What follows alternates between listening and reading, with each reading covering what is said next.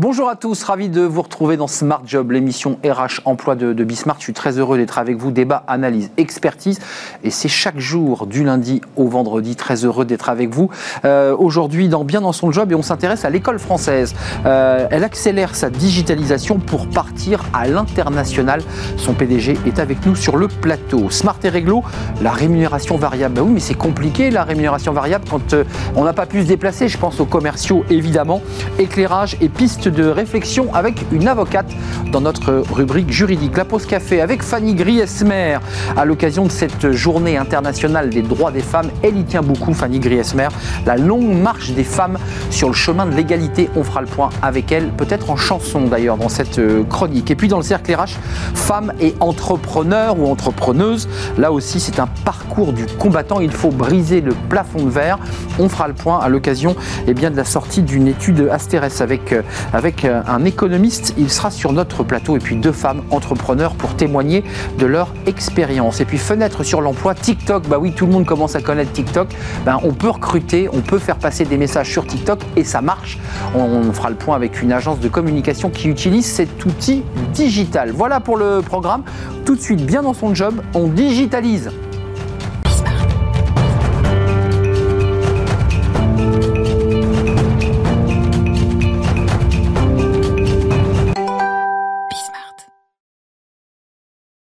Bien dans son job. On parle, c'est vrai, depuis quelques semaines de l'accélération de la digitalisation. On va en parler à l'occasion bien de, la formation des entreprises qui proposent des, formations. Euh, avec moi, Jean-Charles Brantley, merci d'être avec nous, euh, président directeur général de l'école française. L'école française était venue sur un, débat il y a quelques mois sur notre plateau.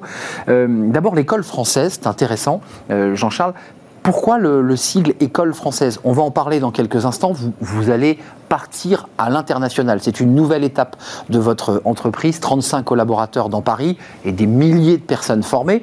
Euh, pourquoi l'école française? Bonjour, merci de me recevoir. C'est un plaisir. Effectivement, l'école française est le nom de l'entreprise depuis un certain nombre d'années.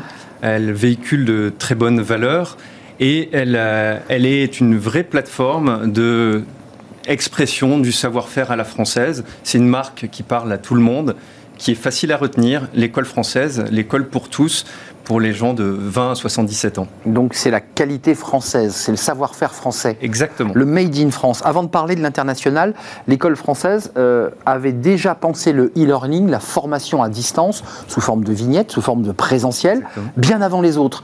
Est-ce qu'à un moment donné, on ne se sent pas un peu poussé par des entreprises concurrentes qui, elles aussi, se mettent à faire du e-learning et qui doucement essaieraient, ou vous rattrapent d'ailleurs? Comment on fait là? C'est une bonne question. Effectivement, depuis euh, plusieurs années, l'école française euh, a basculé dans le, tout digital, le distanciel, en parlant directement aux, actifs, aux salariés, aux Français. Et effectivement, euh, la crise Covid a accéléré cette tendance et de nombreuses entreprises se sont mises sur ce créneau. Et l'ADN de l'école française, c'est avoir un temps d'avance, essayer de capter les aspirations profondes des Françaises, des Français, pardon, pour euh, toujours proposer des formations. Des Françaises, vous avez raison. Hein. Des Français. C'est la journée internationale. Exactement. Un lapsus euh, approprié. pour capter les aspirations profondes des Françaises et des Français et leur proposer les meilleures formations qui correspondent à leurs attentes. Alors, euh, votre public, c'est qui? Parce que c'est intéressant, il y a bien sûr des, étudiants, mais il y a aussi beaucoup de professionnels. Vous le disiez, pendant le Covid, certains en ont profité. Effectivement, on, s'adresse principalement euh, aux professionnels de 20 à 77 ans, tous les publics. Notre ambition, c'est vraiment de proposer euh, que chaque Français trouve la formation qui lui convient on veut être l'accélérateur des compétences pour tous les Français. Euh, il y a une cible évidemment pour l'école française, et pas pour vous d'ailleurs, c'est mon compte formation, oui. Euh, faire basculer son DIF vers le CPF, et puis on vous dit, bah, vous avez 4 000, 3 500, 5 000 euros, je crois maximum, pour euh, faire une formation, choisissez.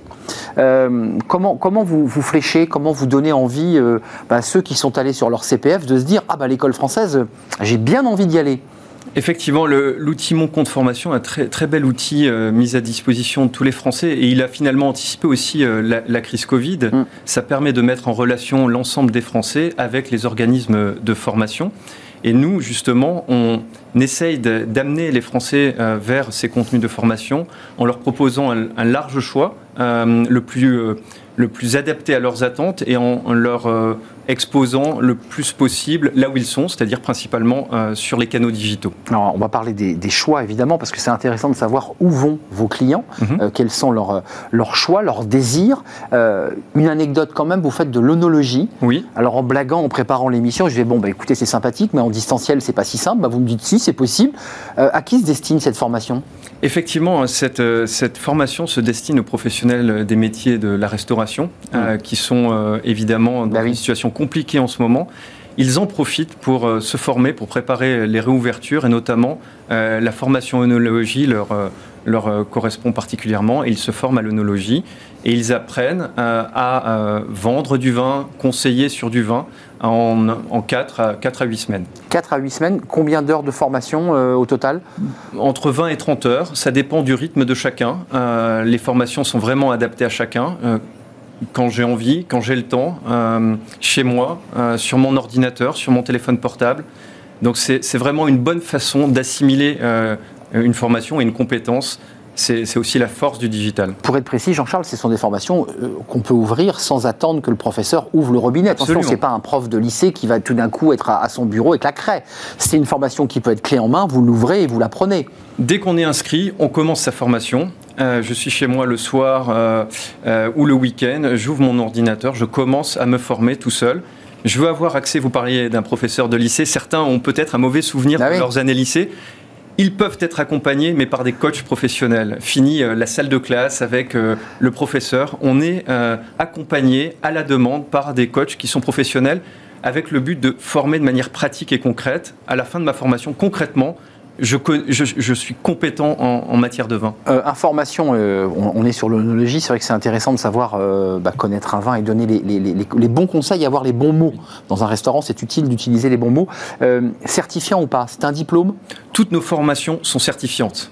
Elles préparent à des certifications qui sont enregistrées au répertoire national. Euh, Jean-Charles Brandly, qu'est-ce qui cartonne en ce moment? Qu'est-ce que les, élèves, enfin en tout cas vos participants, ceux qui ont cliqué et qui disent je vais chez vous, qu'est-ce qui fonctionne Qu'est-ce qui cartonne? C'est du, c'est le à la hard formation ou c'est de la formation plus en soft skill, en environnement? Il y a une tendance de fond. Les gens ont envie de se former, ont envie d'apprendre. Euh, près d'un Français sur deux déclare vouloir euh, suivre une formation dans les 12 prochains mois pour plusieurs raisons. Premièrement, je veux me sentir mieux dans mon, dans mon métier, dans mon poste. Je veux être plus compétent. Euh, je vais éventuellement changer de poste, avoir une promotion, et donc je vais ajouter une corde à mon arc. Certains veulent carrément changer d'entreprise, d'autres changer de métier, changer de vie. Évidemment, ça s'est accéléré avec la crise. Changer de vie, beaucoup. Beaucoup. Et, donc, on propose des formations autour de ces différentes attentes. Je veux être bien dans mon travail, euh, des formations management, Excel. Je veux changer de métier. Euh, j'ai besoin. Il y a encore du Excel? Il y a encore des formations, parce que certains sur ce plateau nous disent bon bah Excel c'est sympathique, mais bon voilà c'est fini quoi. C'est nécessaire. nécessaire. Bien, des, bien des métiers, notamment évidemment euh, sur les métiers du tertiaire, au bureau, euh, pas mal de personnes ont envie d'aller plus loin. Il y a le niveau 1, il y a le niveau 2. Il y a l'anglais. Euh, j'ai envie d'un nouveau, d'un nouveau métier, d'un nouveau poste. Il me, faut ce, il me faut être capable de parler anglais, formation en anglais, et puis carrément changer de vie. Et donc, on a des formations de type euh, décoration euh, d'intérieur, par exemple. Hum, vous me disiez tout à l'heure de 20 à 77 ans. C'était une blague, c'est pour faire Tintin et Milou Vous avez vraiment des élèves de 77 ans? On a, on a des élèves de, de, tout âge. Effectivement, on accélère les compétences pour tous tout au long de la vie. On n'a pas besoin des mêmes choses euh, après sa formation initiale, les, jeunes qui sortent euh, sur le marché du travail en ce moment, vers 40 ans et un peu plus tard, les dernières années de, sa vie professionnelle. Alors, vous n'êtes pas le fondateur hein, de l'école française, vous êtes arrivé dans l'entreprise pour euh, accélérer cette fameuse digitalisation, cette transformation, et puis on l'évoquait au début de l'entretien, pour ne pas être rattrapé par la concurrence qui va vite, elle aussi. Euh, l'international, pour terminer cet entretien, c'est quoi pour l'école française? Comment, comment, comment on élargit euh, son spectre à l'international? Comment on fait Effectivement, euh, la, tendance de fond qui est euh, de vouloir euh, enrichir, enrichir, son savoir, augmenter ses compétences, n'est pas propre à la France. C'est une réalité dans tous les marchés, en Europe, en Amérique du Nord et en Asie. Évidemment, on a acquis et développé une vraie compétence pédagogique et digitale. La, question de créer du contenu qui permet d'assimiler une compétence euh, à distance grâce aux outils digitaux est une vraie compétence qu'on pense pouvoir exporter à l'international et on est en train de regarder un certain nombre de marchés donc à l'international. Pour être concret, les marchés c'est quoi? C'est les expatriés londoniens, c'est les expatriés new-yorkais, c'est ceux qui vivent à l'autre bout du monde? Comment on fait là? Alors ces Français qui vivent euh, à l'étranger, on les adresse déjà évidemment. L'idée c'est d'aller exporter auprès euh, de, pays étrangers en, en nous adaptant à la culture locale, mais avec ce savoir-faire de apprendre une compétence grâce aux outils digitaux. Hum. Évidemment, l'Asie euh, est un marché particulièrement intéressant et l'école française est, je pense, une très belle marque pour euh, raisonner à l'international. C'est intéressant d'utiliser, effectivement, c'est ce logo de l'école française qui, qui, est souvent associé quoi, au luxe, à la qualité, euh, au bien-être, au terroir. Le, savoir-faire à la française, l'art, le terroir, le luxe, plein, plein de domaines qui résonnent bien dans, dans, dans les autres pays et qui font l'image de la France. Jean-Charles Brandely, merci d'être venu, président, directeur général de l'école française. Vous n'en êtes pas le fondateur, mais vous êtes en train, euh, avec les équipes fondatrices évidemment, d'accélérer, de voilà, d'appuyer euh, sur, sur le gaz. 35 euh, collaborateurs 35 collaborateurs. Avec des embauches, vous me disiez, c'est important avant de nous quitter. On sera, on sera près de 45 cet été euh, et on continue euh, de se développer. Donc vous accélérez le développement On accélère le développement. Euh, elles sont faites les embauches ou certains peuvent déjà peut-être frapper à la porte? on, recrute. Vous recrutez. Allez jeter un œil sur le site de l'école française. Puis avant de nous quitter, il y a TikTok parce que j'ai vu que vous mettiez aussi des vignettes sur TikTok. On va en parler à la fin de l'émission. Ça cartonne aussi. Ça, marche très très bien. Bon, et eh bien écoutez, merci Jean-Charles d'avoir fait un détour par notre émission Smart Job. Eh bien, longue bon vent euh, à l'école française, à l'international. Je ne sais pas comment ça fonctionne chez vous. On va parler tout de suite dans Smart et Réglo euh, bah, de la rémunération variable. Alors, je ne sais pas si vous fonctionnez au variable, mais en tout cas, euh, bah, la question du variable est une vraie question en période Covid, d'autant plus difficile. C'est Smart et Réglo et c'est tout de suite.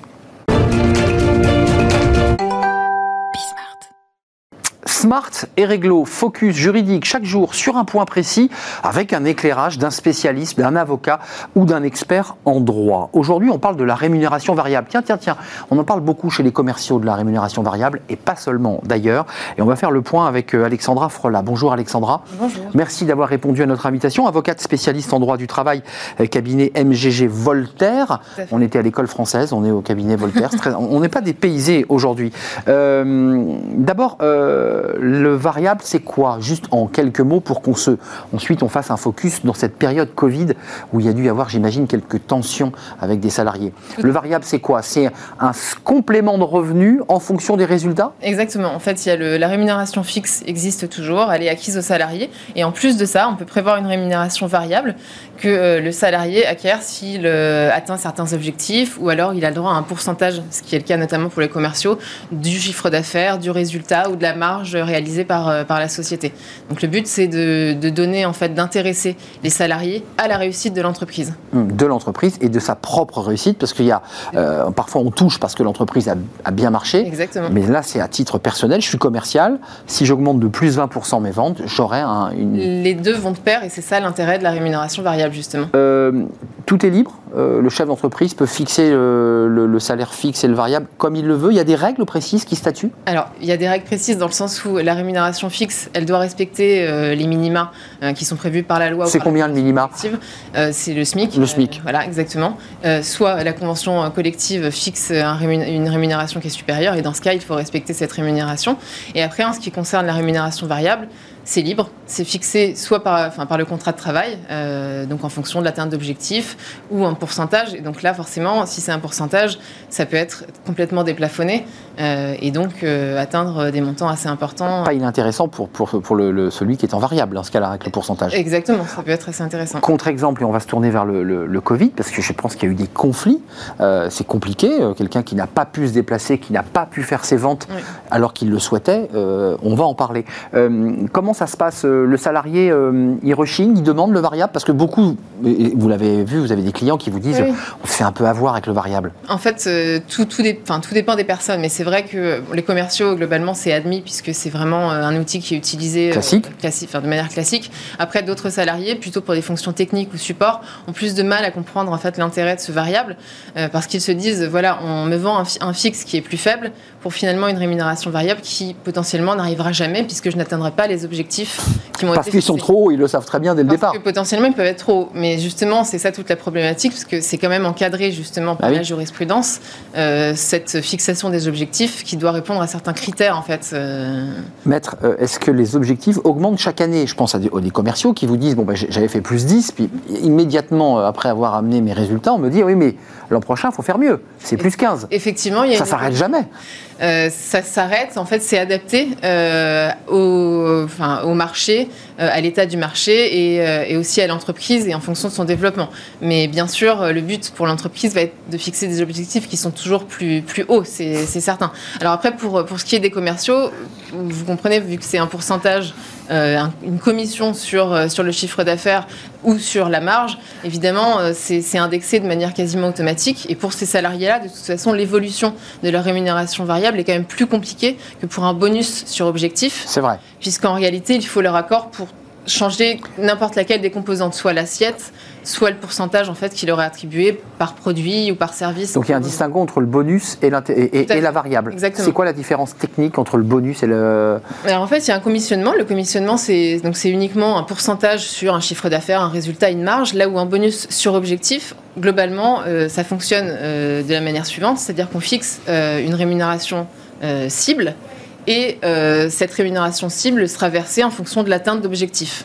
D'accord, ce qui est Voilà. très différent. Donc c'est assez différent dans la logique. Euh, le variable, pour être très concret, on va parler du Covid. Ça c'est trois fois que je vous le dis, puis on n'en parle toujours pas. Oui. Le variable, il arrive en fin d'année. Comment ça se passe? Euh, ça dépend en fait. Euh, C'est négocié, ça, dès le départ? Voilà, la périodicité, elle est fixée soit d'un commun accord entre les parties, soit directement Trimestre par l'entreprise. Ça peut être au trimestre, ça peut être à l'année. En fait, ça, ça dépend vraiment de la négociation entre les parties. Hum, C'est pas la même gestion pour le salarié quand ça arrive en fin d'année. C'est pas la même gestion. euh, la gestion même des, pour, pour les impôts, par exemple, et le lissage pour, pour les impôts, c'est plus compliqué. Oui, alors, enfin, c'est les impôts, c'est fixé en fonction de la rémunération de l'année précédente, donc c'est voilà, c'est Enfin, un peu maintenant. compliqué maintenant. Oui, enfin, Ah, c'est pour la source. Oui, mais bon, enfin, c'est quand même euh, c'est quand même assez lissé, mais c'est vrai que souvent, de toute façon, quand il y a une rémunération annuelle, elle est en général euh, versée en plusieurs fois avec euh, un système d'avance ou d'acompte C'est ça. sur sur la rémunération variable. Tournons-nous vers le Covid, les conflits. Un commercial qui n'a pas pu effectuer ses déplacements ou qui n'a pu faire que 5% de ses objectifs parce qu'il n'a pas pu se déplacer physiquement. Euh, Qu'est-ce que dit l'avocat sur ce point précis Euh, euh, Comment on fait là Bah, malheureusement, cette crise, elle a été imprévisible pour tout le monde. Euh, C'est de la faute à personne. C'est de la faute à personne. Les objectifs, en principe, où le pourcentage a été fixé avant, malheureusement, l'entreprise n'y est pour rien. Et en fait, euh, modifier, euh, ou en tout cas pour le salarié, d'avoir une modification Ah oui. de, ses commissions, c'est en réalité impossible, puisque c'est comme ça, c'est l'état du marché qui fixe euh, bah, aussi la commission que, euh, que le salarié. C'est dur quand même pour le salarié. hein. C'est effectivement très dur, euh, c'est certain. Euh, mais c'est vrai que évidemment beaucoup d'entreprises se sont aussi posé la question de euh, bah, comment faire si on doit payer un bonus parce qu'en réalité on est on, nos finances. Nous-mêmes, on n'est pas bien. Voilà, nos finances sont quand même très très difficiles. Enfin voilà, et donc évidemment c'est compliqué pour les deux parties, bien évidemment. Euh, concrètement, il vaut mieux finalement mettre ce salarié en chômage partiel parce que là où ça va devenir compliqué, l'entreprise dit écoutez, il n'y a plus d'activité, notre secteur évidemment est touché de plein fouet. Ça peut être des fournisseurs pour l'hôtellerie, pour le tourisme. Oui. Euh, on vous met au chômage partiel, mais sur la base de quoi? Sur la base du montant global variable plus fixe ou que sur le fixe? Non, euh, les, les Ah. sont pris en compte effectivement. Donc voilà, ça c'est important. Oui, oui, c'est important. Euh, Bah, c'est pas la même chose. Non, non, bien sûr, c'est pas la même chose. Donc le- la, la prise en compte de l'indemnité chômage, des fameux 84% qui vont passer à 70, seront calculés sur le montant moyen quoi, du, variable calculé avec le fixe. Exactement. D'accord, donc ça veut dire que le salarié dans ce cas-là s'en sort mieux. Oui, potentiellement, effectivement, oui. Mm. Euh, avant de nous, nous quitter, alors je- je- c'est compliqué comme question pour un avocat. Vous conseillez aux, aux salariés d'accepter un, un contrat variable? Parfois, ils n'ont pas le choix. Oui, oui, euh, mais oui, euh, c'est, en général, c'est quand même un bon moyen d'augmenter euh, son fixe euh, dans tous les cas, et une exigence souvent par les entreprises euh, dans tous les cas euh, d'accepter ce. C'est dans le contrat. Si vous n'acceptez pas cette règle, on vous prendra pas. Exactement. Mm. Merci Alexandra Frola d'être venue sur notre plateau, avocate spécialiste en droit du, du travail et d'ailleurs, peut-être vous reviendrez nous euh, en débat peut-être nous parler de, bah, de ces entreprises étrangères, allemandes, germaniques qui veulent s'installer en France. Et quand elles ont lu le code du travail et se disent bon écoutez, il faut que vous nous expliquiez, c'est un, vrai sujet euh, sur l'attractivité euh, française. Merci Alexandra d'être venue sur notre plateau. On fait une toute petite pause, ça, ça vous concerne les avocats? Avocate aussi. Vous savez que c'est la journée internationale euh, des droits des femmes. Euh, on l'appelait auparavant la journée de la femme, terminée depuis 4 ans, on l'appelle la journée internationale des droits des femmes. Euh, Fanny Griesmer, dans sa pause café, eh bien, nous fait un peu un historique, cette espèce de long parcours, ce long chemin sur la, la route de l'égalité. On en parle tout de suite, c'est la pause café.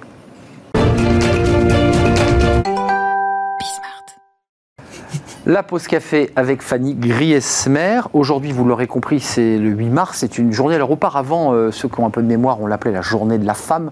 Et puis, c'est aujourd'hui, j'en suis certain, euh, auparavant, euh, mais c'est depuis 5 ans, la, la, journée internationale du droit des femmes, ou des, droits. des femmes. Elles, elles, en ont plusieurs. C'est un long parcours, un long parcours du combattant que vous allez nous décrire.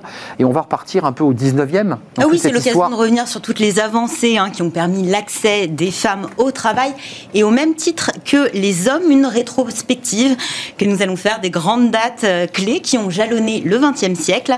De nombreux moments forts, hein, vous l'aurez bien compris, qui ont permis aux femmes françaises, souvent après des années de combat, de s'émanciper et d'être peu à peu reconnues comme des êtres à part entière de la même façon que les hommes, et notamment dans la sphère professionnelle. Euh, des avancées quand même majeures qui, d'ailleurs, qui sont assez liées au, mouvement de contestation ouvrier début XXe siècle. Exactement. Un premier pas législatif vers l'égalité femmes-hommes en 1907, avec une première loi qui autorise les femmes à disposer de leur salaire. Oui, sauf que les maris conservent leur plein droit s'ils considèrent leur épouse imprudente ou mauvaise gestionnaire. Cette réforme n'en marque pas moins un tournant en ouvrant une brèche dans le code civil euh, napoléonien qui donnait alors tout le pouvoir de décision à l'époux. C'est aussi cette même année, 1907, que le Conseil des prud'hommes autorise enfin les femmes à siéger.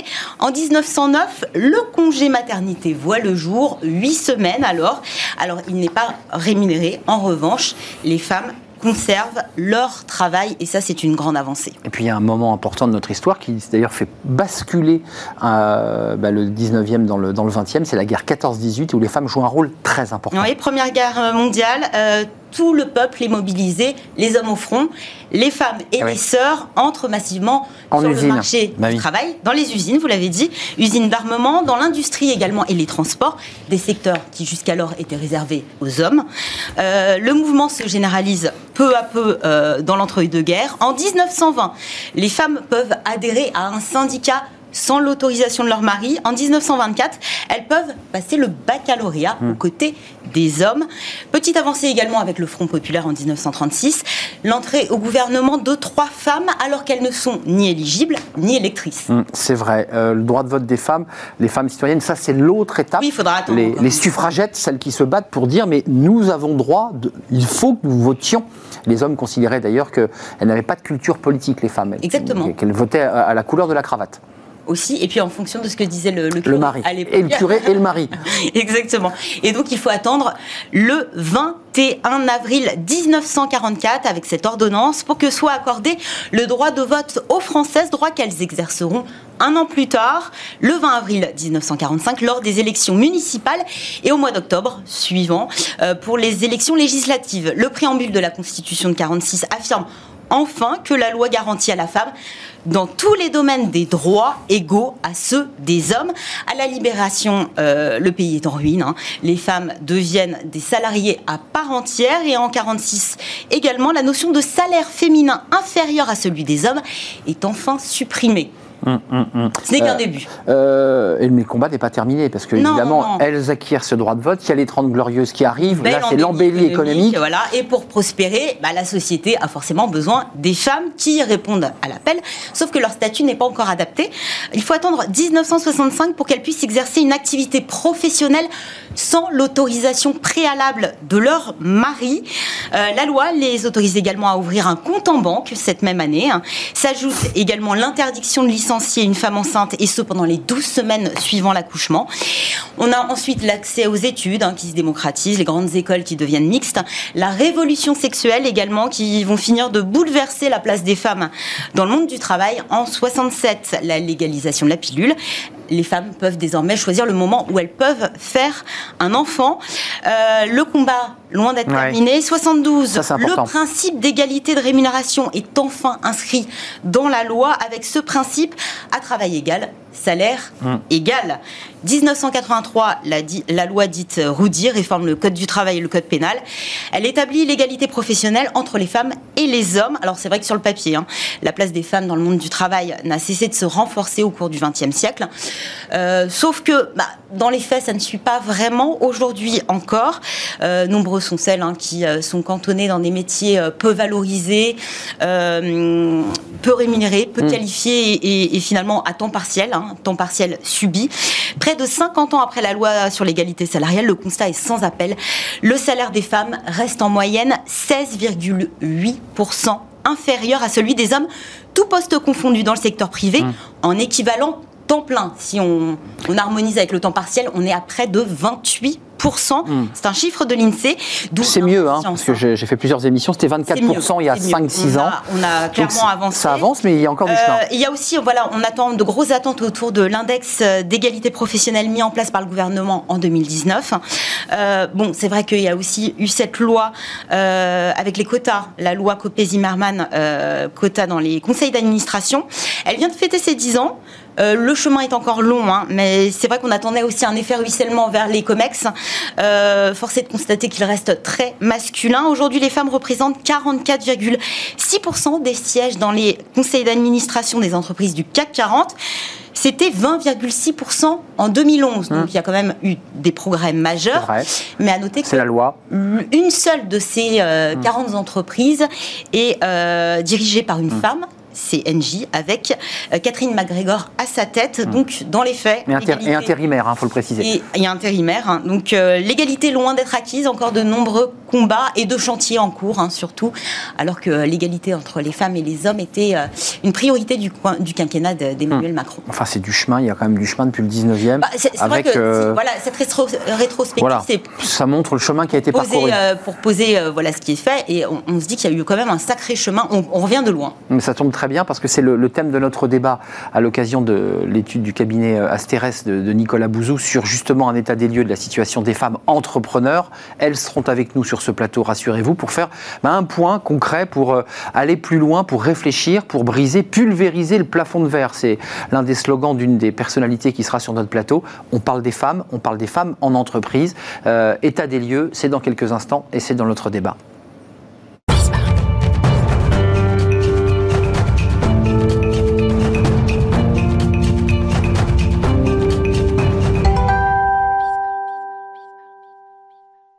Le cercle RH, notre débat à l'occasion de cette journée internationale des droits des femmes. Vous avez vu, Fanny Griesmer m'a repris, j'ai dit du droit des femmes, des droits des femmes.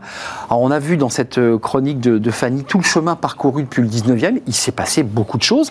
Les femmes ont pris leur place dans notre société. Il reste encore du chemin. Et on va parler aujourd'hui, vous l'aurez compris, des femmes entrepreneurs, entrepreneuses, écriture inclusive, celles qui créent leur entreprise.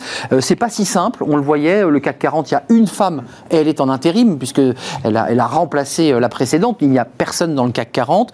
Euh, mais on découvre, à contrario, que quand on crée son entreprise et qu'on a une boîte, bah, les femmes ont de meilleurs résultats, de meilleures performances. Et on va en parler avec euh, mes, invités. Emmanuel Gagliardi, merci d'être avec nous.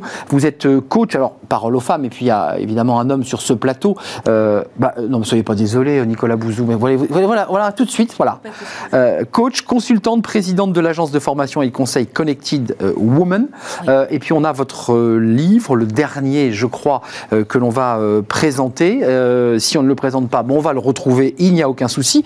Morgane Février, merci d'être d'être avec nous. vous êtes fondatrice d'Entreprendre au féminin by Wishes. Wishes. Ça veut dire quoi, Wishes? C'est le nom de ma société. D'accord. Non, mais pourquoi vous avez créé ce, nom Wishes? Parce que c'était Ça sonnait bien? un jeu de mots en fait que je voulais faire avec les souhaits Et bon, ben, avec une Oui. petite fée, mais avec la baguette magique, et personne ne comprend. Donc, Si, si, si. C'est toujours intéressant de demander aux entrepreneurs, entrepreneuses, pourquoi ils ont créé ce nom. Parce que souvent, ils racontent une histoire. Et c'est votre histoire que vous racontez. Euh, votre livre, Entreprendre au féminin, là, on est au cœur du, du sujet.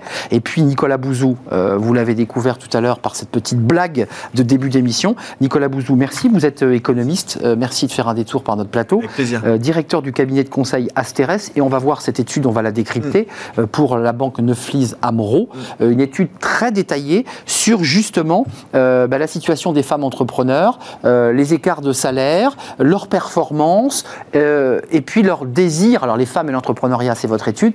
Puis ce qui est très intéressant, je vous pose la question à vous d'ailleurs, c'est que dans votre étude, vous racontez que quand une femme crée sa boîte et qu'elle a, elle a franchi le cap, elle a pu lever ses fonds, elle a l'argent, elle la, ben, la crée pas pour les mêmes raisons que, que si c'était un homme. Vous- vous- c'est la même chose pour vous, mesdames? Les hommes, il y a une forme de virilité, je vais me faire du fric, je vais tout éclater. Il y, a- il y a de ça dans, Ouais, l'étude. Ouais. Et il n'y a pas ça chez les femmes. Il y a quand même une différence de ce fait-là. il y a une vraie différence. C'est sur le terrain. Alors, moi, j'ai pas fait ces études-là, mais par contre, je suis au contact de femmes tous les jours. Et c'est vrai qu'on est plus. Dans leur éthique. Dans Oui, leur, dans leur euh, éthique et puis dans l'aide, le bien-être, euh, des choses qui vont accompagner euh, l'humain avant tout. C'est le premier euh, souhait, en fait, avant l'argent, finalement. Ouais. Et personnellement, la- leur volonté d'être indépendante et d'être autonome, de reprendre la main sur leur emploi du temps, sur leur vie. Penser que si elles ont un plafond de verre en, en entreprise, il n'y en aura plus en entrepreneuriat. Ce qui est complètement faux. Oui. Mais voilà. Oui, c'est un peu ça l'idée. C'est, je l'ai vécu pendant 20 ans dans une boîte. J'étais cadre supérieur, j'étais pas au COMEX. On me l'a fait comprendre. Moi, je crée ma boîte. Ouais.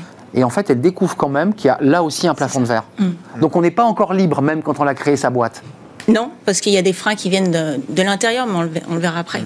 Euh, Nicolas Bouzou, je voulais qu'on présente votre livre parce que c'était sur l'amour augmenté euh, aux éditions de l'Observatoire. Non, mais c'est intéressant parce que vous évoquiez aussi la relation homme-femme Oui. à travers le, le- le filtre du numérique. De, Oui. Et vous disiez, bah non, on peut, on peut avoir une relation amoureuse, on peut construire quelque chose grâce à, à- à Internet, puisque c'est un vrai débat de société qui, Mm. qui nous anime. Euh, L'étude que vous portez pour Asterès, Mm. qui est votre cabinet, c'est c'est de dire quoi? C'est qu'est-ce qu'il en sort? Quelle est la substantifique moelle de cette étude il en sort une nouvelle qui est pas si bonne que ça. Non, non, non, mais il en sort le fait qu'il y a des inégalités, hommes-femmes, Elles sont en là. matière de création d'entreprises, mais que ces inégalités sont un peu masquées parce qu'on lit mal les statistiques. C'est-à-dire qu'on regarde les entreprises en règle générale. Mais nous, ce qu'on a fait, c'est qu'on a regardé les sociétés. C'est-à-dire qu'on a regardé les entreprises en règle générale, mais on a aussi regardé les entreprises sans les micro-entreprises, sans les entreprises individuelles. Regardez les sociétés euh, avec des salariés dedans. Et là, vous voyez que les femmes en créent peu, mais surtout qu'elles en créent de moins en moins. C'est ça, si vous voulez, ce qui m'a, ce qui m'a inquiété. Et ça, c'est quelque chose. Donc, merci vraiment d'avoir organisé ce, ce plateau. Et je suis très content de porter cette étude. Et je suis ravi que Neuflis OBC nous ait demandé de réaliser cette étude parce qu'il me semble, je parle sous votre contrôle, que c'est quelque chose qui était pas complètement dans le radar. Ce qui est bien dans le radar depuis longtemps maintenant, ce sont les inégalités de salaire. Oui. Ça c'est clair. Et d'ailleurs, même si c'est pas encore complètement rentré Ça dans l'ordre, ça va mieux. hein. 24, on est ça va 16,8. dans, ça va dans la bonne direction. Mais je dirais, et c'est très important, hein, les inégalités salariales, il faut s'attaquer à ça. Mais je dirais que c'est presque le sujet le plus facile dans la mesure où il est visible. Vous pouvez regarder les inégalités. Ouais. Alors, faut corriger, c'est toutes choses égales par ailleurs. Mais, mais bon, ça, ça se voit, ça, ça se mesure. Ça se voit moins pour les femmes entrepreneurs. Les femmes entrepreneurs, ça se voit moins. Et vous voyez, quand vous dites, je dis pas ça du tout pour casser l'ambiance, mais au contraire, c'est c'est pour qu'on. On se dit les choses. Quand vous dites, les femmes, elles, elles créent pas des sociétés pour les mêmes raisons que les hommes. Est-ce que c'est forcément une bonne nouvelle? Est-ce que ça ne veut pas dire qu'il y a quelque chose d'intériorisé Cette idée quand même, Je me ferai pas selon quoi. laquelle, ouais, je me ferai pas d'argent. Et puis, dans le couple, c'est à moi de concilier On la vie venir. privée et la Ouais. vie professionnelle. Le mari, il va être cadre super. Le mari, ou pardonnez-moi d'ailleurs, euh, le, le conjoint ou peu importe d'ailleurs, il va Le être d'eux. cadre supérieur euh, dans une grande entreprise. Et moi, je m'ajuste. Et la façon de s'ajuster, c'est de créer une entreprise. Donc c'est formidable que, évidemment, on s'en réjouit tous que les Hum. femmes créent des entreprises, mais euh, je dis juste attention. Moi, quand j'ai fait cette étude, je vous le dis Très honnêtement, on se connaît depuis longtemps. euh, J'avais un peu sous-estimé la nature de ces inégalités. Donc, j'avais un peu sous-estimé le problème. En soulevant le couvercle, pour le dire simplement, vous avez découvert une situation plus grave que vous ne ouais. l'imaginiez avec le regard de l'économiste et de la Oui. vue panoramique que vous aviez. C'est intéressant. On avait une femme ici, chef d'entreprise, qui a créé un parfum. Elle était cadre chez Fabre pendant 30 ans et elle a créé sa marque de parfum. Et elle nous a dit quelque chose de très intéressant il y a 15 jours. Elle nous a dit, moi, si mon conjoint m'avait pas, euh, entre guillemets, pas autorisé, mais m'avait pas accompagné, je n'aurais pas créé cette entreprise. Euh, ça, c'est une réalité. Est-ce que vous êtes d'accord avec l'analyse de Nicolas Bouzou? C'est peut-être plus grave et que presque devenir chef d'entreprise pour une femme, c'est une manière peut-être de s'organiser pour aller chercher les enfants à l'école, pour aller un peu loin. Hmm. Euh, je suis d'accord. C'est-à-dire une variable d'horaire qui fait que personne vous dit ah, pourquoi vous partez à 5 heures? Je grossis un peu le trait. Mais non, mais Non, c'est- non. je- là, je, prolonge. Déjà sur les chiffres en eux-mêmes, je crois qu'en 2013, euh, le plan euh, porté par Najat Vallaud-Belkacem euh, avait pour objectif 30, euh, 40% de femmes entrepreneurs en 2020. Je pense qu'on n'y est pas encore en 2021. Donc sur statistiquement dé- déjà on n'y est pas. Et en plus, je pense qu'elles elles prennent toutes leurs casseroles puisqu'il y a, il y a quand même un, un- un basculement entre les femmes cadres qui basculent dans leur Il y en a beaucoup quand même hein, qui, qui- elles- qui franchissent le pas. elles, elles- elles arrivent avec toutes leurs casseroles. Donc leurs casseroles. C'est quoi, les casseroles? C'est un peu misogyne, votre truc, hein. Bah oui. Bah non, mais c'est faut le Bah dire oui. les choses. Ouais. Être trop dans l'opérationnel, comme elles sont tout à fait quand elles sont cadres. Donc elles n'arrivent pas. à- Moins de hauteur. Voilà. Donc dans l'entrepreneuriat, bah, ça veut dire qu'on n'a pas euh, cette volonté d'avoir des équipes, des process, euh, de recruter, donc des petits projets avec des petites équipes et des petits budgets.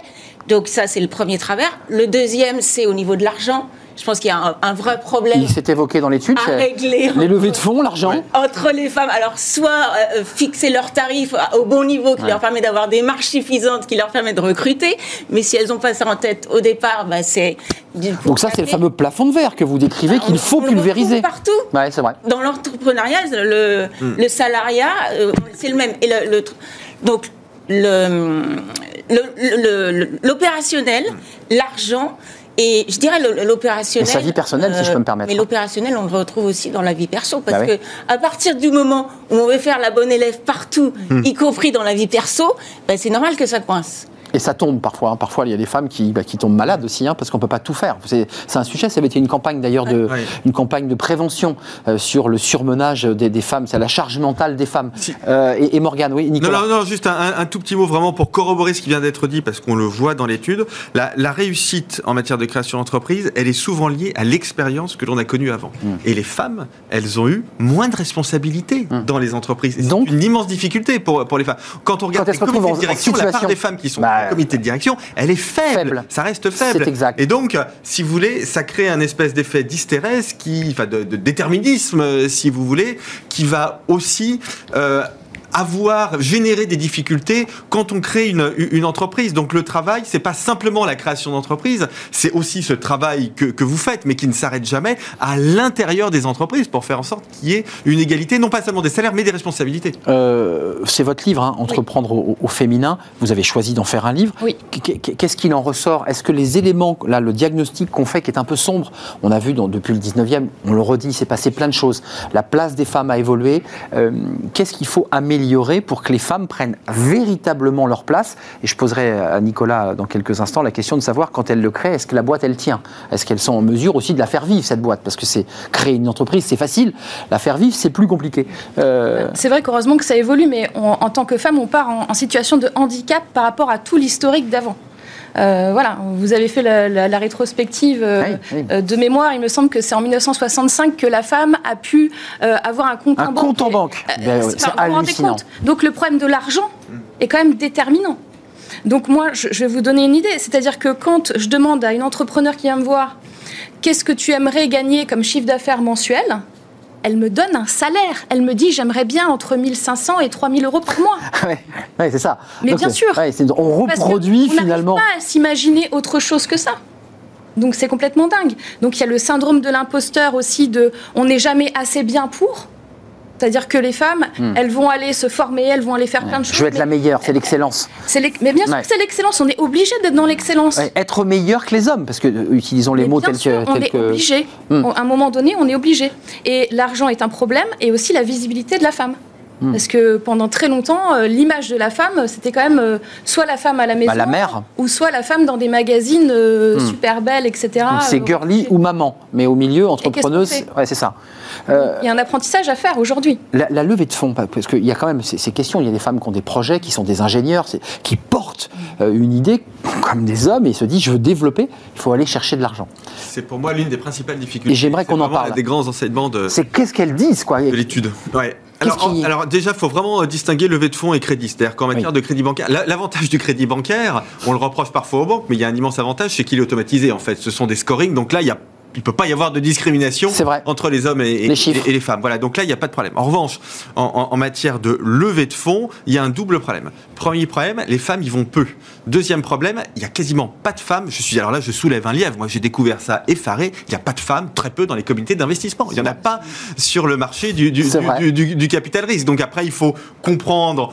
Euh, parce que je pense pas quand même que Métier les, d'homme. les- oui mais je pense pas que les hommes décident de pas euh, Non. euh, proposer Mais de c'est une fonds, mécanique. euh, aux, aux- aux femmes. Voilà, si vous voulez, il y a une mécanique en fait qui est beaucoup plus, qui n'est pas euh, une mécanique euh, consciente, c'est une mécanique inconsciente qui se, qui se met en place. Mais la vérité, c'est que dans les métiers, dans l'industrie du capital investissement, il y a très peu de femmes, il y en a très peu du côté de la demande, il y en a très peu du côté de l'offre. Et les femmes qui ont un peu d'ambition, qui veulent créer une entreprise, Là, bah, elles font appel à ce qu'on appelle la love money, quoi. C'est-à-dire qu'elles vont voir. Alors on peut faire comme ça, hein, ça peut très bien La marcher, love money. Elles vont voir. Non, mais bah oui, la love money, c'est le- la, la famille, les parents, euh, Mmh, le réseau proche. quelques amis, le réseau, mais en même temps, elles ont moins de réseau que les autres parce qu'elles ont eu moins de responsabilités euh, en, en entreprise. Donc la question du financement en fonds propres, je le répète, hein, Ouais, pas en dette, mais en fonds propres, c'est absolument crucial. Vous êtes d'accord? Je pense que ça. Comment on fait là pour, pour donner envie? Alors pas donner envie, mais introduire, mettre des femmes sur euh, bah, des, des- dans des comités de business angel ou, ou de, ou de fonds qui, bah, qui, en fait, ce sont des auditions. Il faut quand même le dire à ceux qui nous regardent. hein. On se retrouve, euh, c'est le grand oral, hein, donc il faut. euh, c'est pas simple. Mais euh, je pense que ça soulève aussi un point important, celui du réseau. Derrière le réseau, il y a aussi celui du mentor. Euh, puisque le mentor, euh, chaque entrepreneur, s'il n'a pas un mentor qui lui dit à un moment, voilà les, les étapes que tu vas franchir, voilà les aides dont tu vas de avoir maître. besoin. Ouais. Mais oui. Bien sûr, bien sûr. Donc les femmes n'ayant pas trop travaillé leur réseau n'ont pas de mentor et je pense que c'est aussi un frein qui les, qui les empêche d'aller vers ce genre de, de Non mais développement. euh, sur, sur l'investissement, excusez-moi, sur, sur le- le- la question des, des, des fonds, c'est-à-dire que l'idée, je vais aller chercher, je vais lever des fonds, on l'entend beaucoup chez les start sur ce plateau, on en a reçu d'ailleurs ceux, ceux qui... euh, Il n'y a pas de femmes. Euh, que- comment on fait là? Bah, moi, j'ai une anecdote, si vous voulez. Ouais, non mais comment on Je fait connais une start-upeuse là euh, qui voulait lever des fonds, qui est passée devant un comité, euh, des investisseurs, des hommes. Le fameux comité Et on lui a dit, bah, dis donc, vous êtes euh, drôlement jolie pour être, euh, vous intéressez à la tech. Qu'est-ce qu'on fait? On est en 2021. Alors là, c'est oui. c'est- Non mais vous voyez pas ce que Une je veux dire anecdote, Là, là, c'est c'est scandaleux. mais là, ça- C'est bon, scandaleux. j'ai- j'espère Non mais il faut le dire aussi, il faut le Ouais. dire parce que les Mais femmes du coup n'osent pas. qu'est-ce qu'elle a répondu et qu'est-ce qui lui est arrivé Elle a levé des fonds finalement? Elle est partie. Elle s'est levée, elle est Elle partie. s'est levée, elle est partie. Hmm. Voilà. Ce sont des mufles là. Mais, Donc, mais je voulais. euh, ouais. Voilà. Non, non, pardon. Non, non, mais bien- c'est très important hein, ce que vous dites. Bah hein. oui. Mais ma- bien sûr, non, non, mais, mais ma remarque n'était pas. Elle, elle était plus générale. C'est-à-dire que je, ne- je ne dis pas, ouais. que les gens dans les comités d'investissement se, se comportent euh, comme ça. Mais je pense que c'est presque plus grave. Là, là, vous pointez du doigt un comportement qui est scandaleux. Mm. Voilà, il, il- Mm. il est juste scandaleux. Mais euh, le problème, c'est que. C'est structurel. il- il- C'est structurel, ouais, c'est ça. C'est législatif, C'est-à-dire que vous pouvez avoir un, un comité d'investissement avec que des, des, des, des hommes qui, évidemment, ne se comportent pas comme Hum, ça. Mais ça reste un, un comité d'investissement avec des hommes et c'est et c'est ça le problème. très si vous voulez. patriarcal. C'est-à-dire qu'il faut Oui. qu'on réfléchisse à la façon de faire rentrer beaucoup Oui, de femmes mais- mais- dans le marché, dans le capital investissement. Ça, c'est une question de formation, de mentorat, je suis entièrement d'accord. Et comment Est-ce que bah, on, a évoqué tout à l'heure avec Fanny Griesmer la loi Copé-Zimmermann. Elle a Ouais. fait avancer les choses dans les comex, dans les comités de rémunération. Et ça, c'est vrai que ça c'est. On a eu euh, Madame Zimmermann sur ce plateau il y a, il y a quelques semaines. Euh, il faut, il faut, il faut légiférer sur ce genre de choses en disant voilà euh, sur l'ensemble des, des, des- des- c'est très compliqué parce que c'est c'est du secteur totalement privé. le- en, en quoi la loi peut faire changer les choses on peut légiférer, on peut parfaitement faire des quotas. Je pense qu'il faut vraiment. Quotas, ouais, ça. Euh, les, les quotas, c'est toujours pour moi, c'est- j'ai un surmoi libéral assez fort, c'est toujours la. Non, non, mais c'est toujours Ah la ouais. dernière extrémité. Donc, euh, il faut pas le faire euh, à la légère. Mais je pense que l'idée qui consiste à dire s'il ne se passe rien, on va faire ça, je, pense que c'est la bonne méthode. Euh, ju- Juste parce qu'il nous reste peu de temps.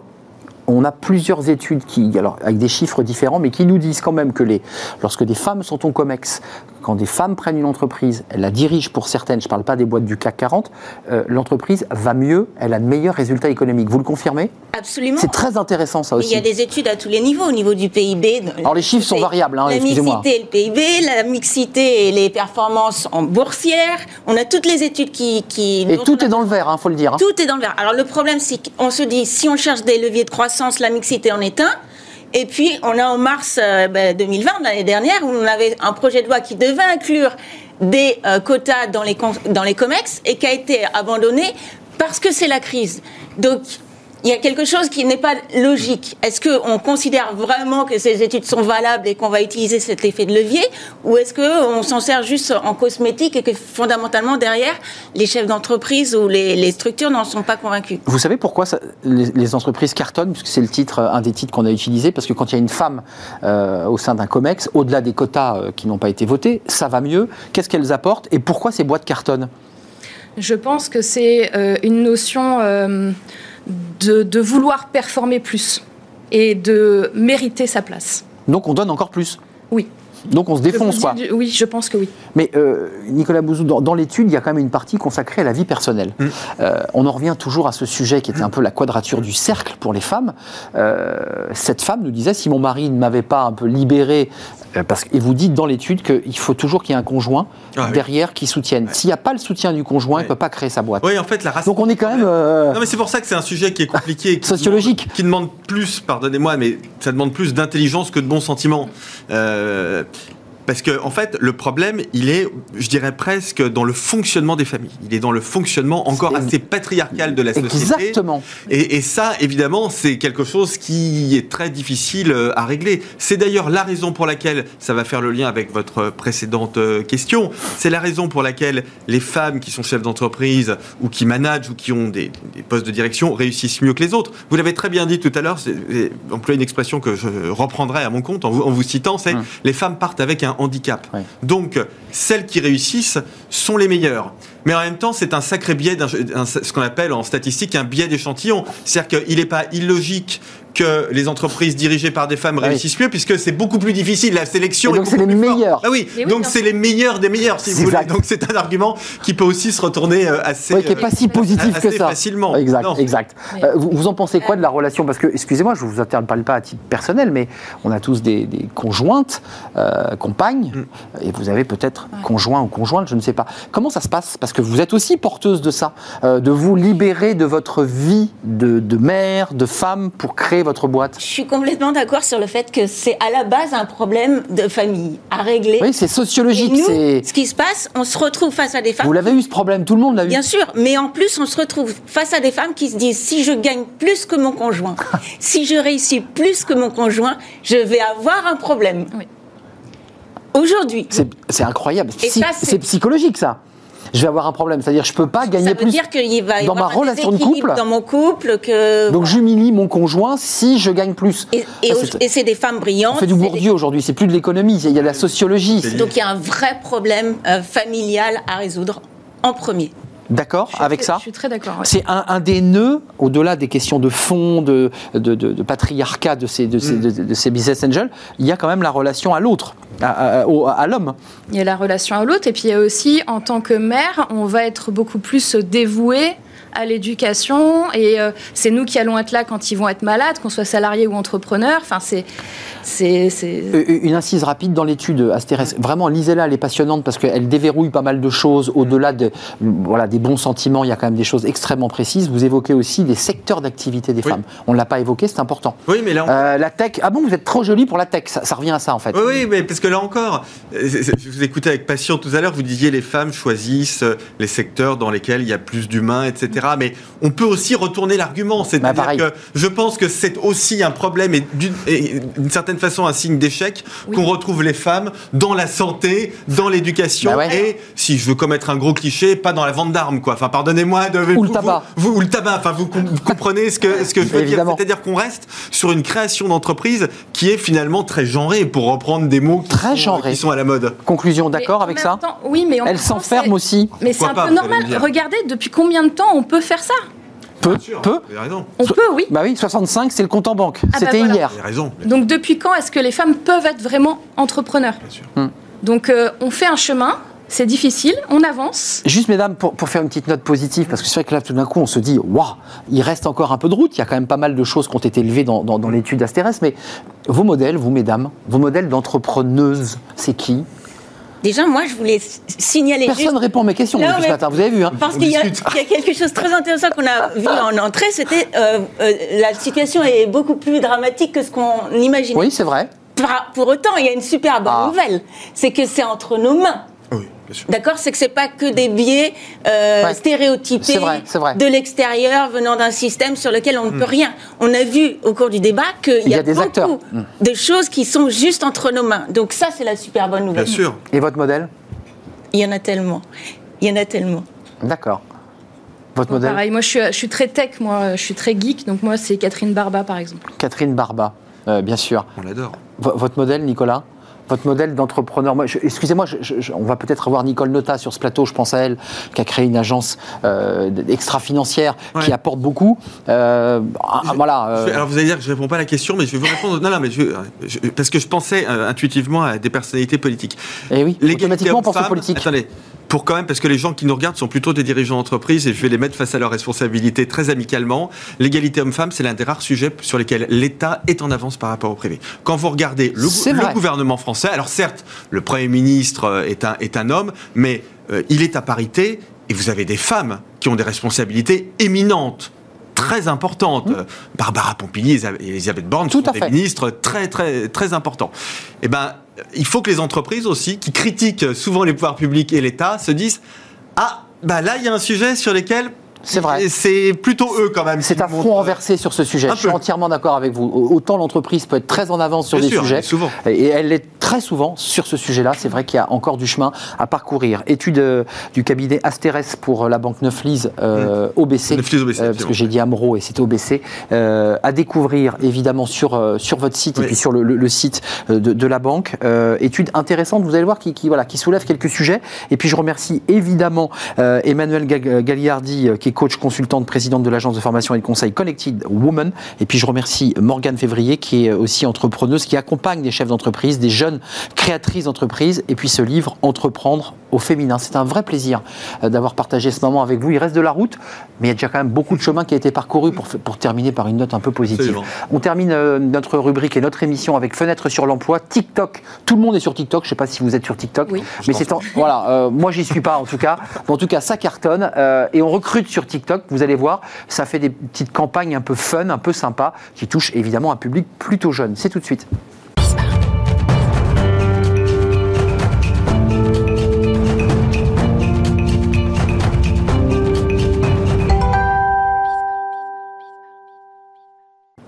Recruté sur TikTok.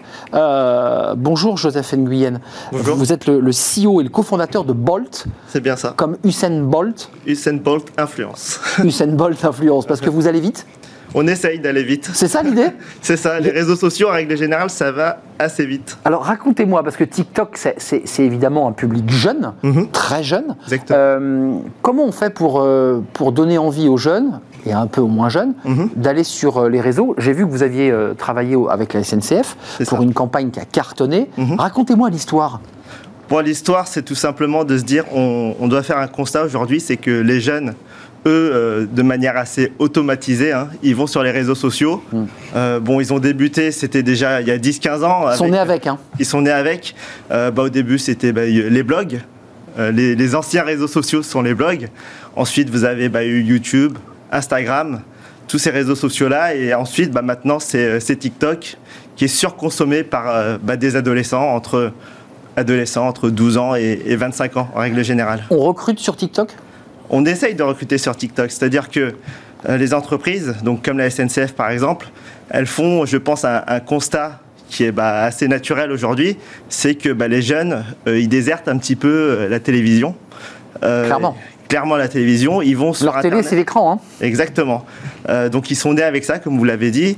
Et tout simplement, bah, ce qu'ils vont faire, c'est qu'ils vont aller surconsommer les réseaux sociaux et depuis maintenant, en France en tout cas, depuis maintenant 12, 18 mois, ils vont sur TikTok. Bon, c'est un réseau social qui est né euh, en, en Chine, En vous le savez. Absolument. Ensuite, qui a été aussi surconsommé aux États-Unis. Et puis, ce qui se passe aux États-Unis, en règle générale, Arrive chez nous. de technologie, de réseau, C'est vrai. euh, ça arrive bah, en Europe, euh, puis en France, euh, et puis les jeunes, bon voilà, ils consomment et ils essayent de, du coup de, la SNCF essaye de recruter sur euh, ce type de réseau. Votre agence de communication qui cartonne, qui va vite, Bolt, on a, On compris, on a compris votre, vo- vo- votre baseline. Uh-huh. Euh, elle part sur quoi? Empiriquement, elle se dit on va, mettre des, petites captures courtes, des choses très simples. C'est quoi l'idée quand on, réfléchit à une campagne sur TikTok? Alors euh, la réflexion, c'est de se dire qu'est-ce qui plaît aujourd'hui euh, aux jeunes?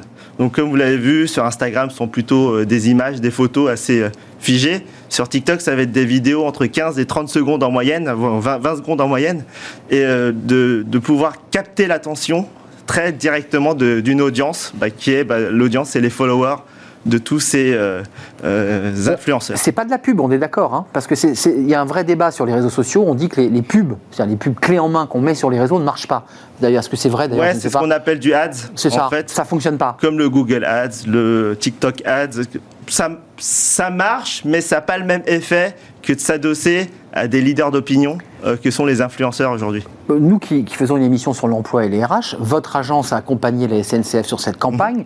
Euh, ça a marché Ils ont réussi à recruter Bah écoutez, ils ont reçu pas mal de CV. Après, maintenant, ces CV-là vont à la direction des ressources humaines de la SNCF. Et puis derrière, après, c'est à eux de, de capter ces, ces leads, hein, dans le digital, euh, de capter ces leads pour pouvoir bah, encore attirer encore plus et recruter euh, bah, tous ces jeunes. euh, Ça veut donc dire, pour être très très concret, Christophe Nguyen, que ça fonctionne, qu'aujourd'hui, TikTok peut aussi être un outil, un outil complément. Il touchait quoi? Il visait quelle, quelle cible et quel type de poste d'ailleurs? Parce que j'imagine des postes de jeunes. Ouais, exactement. Euh, C'est des métiers plutôt méconnus du grand public. hein. Euh, Ils ont communiqué sur euh, sept métiers, euh, comme aiguilleur du rail, par exemple. Vous voyez, c'est pas un, métier où on se dit bon bah on va aller directement, euh, euh, comment dire, aller essayer de chercher un Non, non, emploi. là on est en salle des machines, on est, Voilà, c'est très technique. Exactement. Après, il y a des, des métiers un peu plus connus comme électricien, mécanicien, etc. Mais l'ob- l'objectif, c'est vraiment de capter la- l'attention de ce public-là et de se dire voilà, la SNCF propose aussi ces métiers-là et on va pouvoir postuler à ces types de, de jobs. N'a pas osé mettre les, les vidéos en ligne, mais en, en quelques mots, comment on attire les jeunes sur, sur des métiers comme ça qui sont prime abord pas, pas ultra fun, comme on dit? C'est comment, pas on- comment on ultra fait? fun, euh, Comment l'agence de com, elle cogite là-dessus? Bah justement, c'est un métier qui est vraiment, du coup, c'est vraiment un job que nous on essaye, on essaye vraiment d'accompagner euh, tous ces, toutes ces entreprises un peu historiques hein, avec des métiers un peu difficiles, euh, de se dire justement, on va pas pouvoir faire du ads quand on communique sur du, un métier comme aiguilleur du rail. Vous voyez, euh, faut aller chercher bah, de l'humour. Un- Obligé, vous décalez. Un ton décalé, bah, c'est parfait pour TikTok justement, parce Bah que oui. TikTok c'est pas un réseau social qui se prend forcément au sérieux, et c'est pour ça que d'ailleurs les jeunes aujourd'hui eh, sont vraiment attirés par ce, par ce réseau-là, puisque Euh, la, la force quand même de, de Bolt, c'est quand même aussi de trouver la- la- le bon message, c'est de coller parfaitement à la cible et à l'environnement de, de TikTok. exactement, et donc voilà, c'est vraiment notre conseil auprès de, de ces entreprises euh, historiques. Bolt, euh, agence de communication, nous sommes bien d'accord, et conseil, puisque vous accompagnez les entreprises dans ça. leur stratégie de communication. C'est ça, on fait des stratégies d'influence, et derrière, on va activer des influenceurs qui sont en affinité avec euh, les produits, les marques, les services des entreprises. stratégie euh, d'influence. C'est très important aujourd'hui, notamment avec la puissance des réseaux sociaux. Bolt, euh, merci Joseph Nguyen d'être venu sur notre plateau. Merci à vous. partager votre passion de la tech et tous ces mots un peu barbares peut-être pour vous, euh, mais en tout cas qui nous apprennent tant de, de, voilà, de ces réseaux sociaux. Merci à vous, merci d'être venu sur notre Merci. plateau dans Fenêtre sur l'emploi. Merci à toute euh, l'équipe, merci à euh, Benjamin pour la réalisation, Benjamin Gentil, merci à Héloïse Merlin au son, merci à Fanny Griesmer, merci à Margot pour les invités, merci à Pauline Gratel, merci à vous, merci à Caroline et merci à toute l'équipe. Merci de votre fidélité. On se retrouve demain en direct, évidemment, comme chaque jour, pour Smart Job, l'émission Emploi RH. D'ici là, portez-vous bien, puis restez fidèles, évidemment, au programme de, de Bismarck. Bye bye.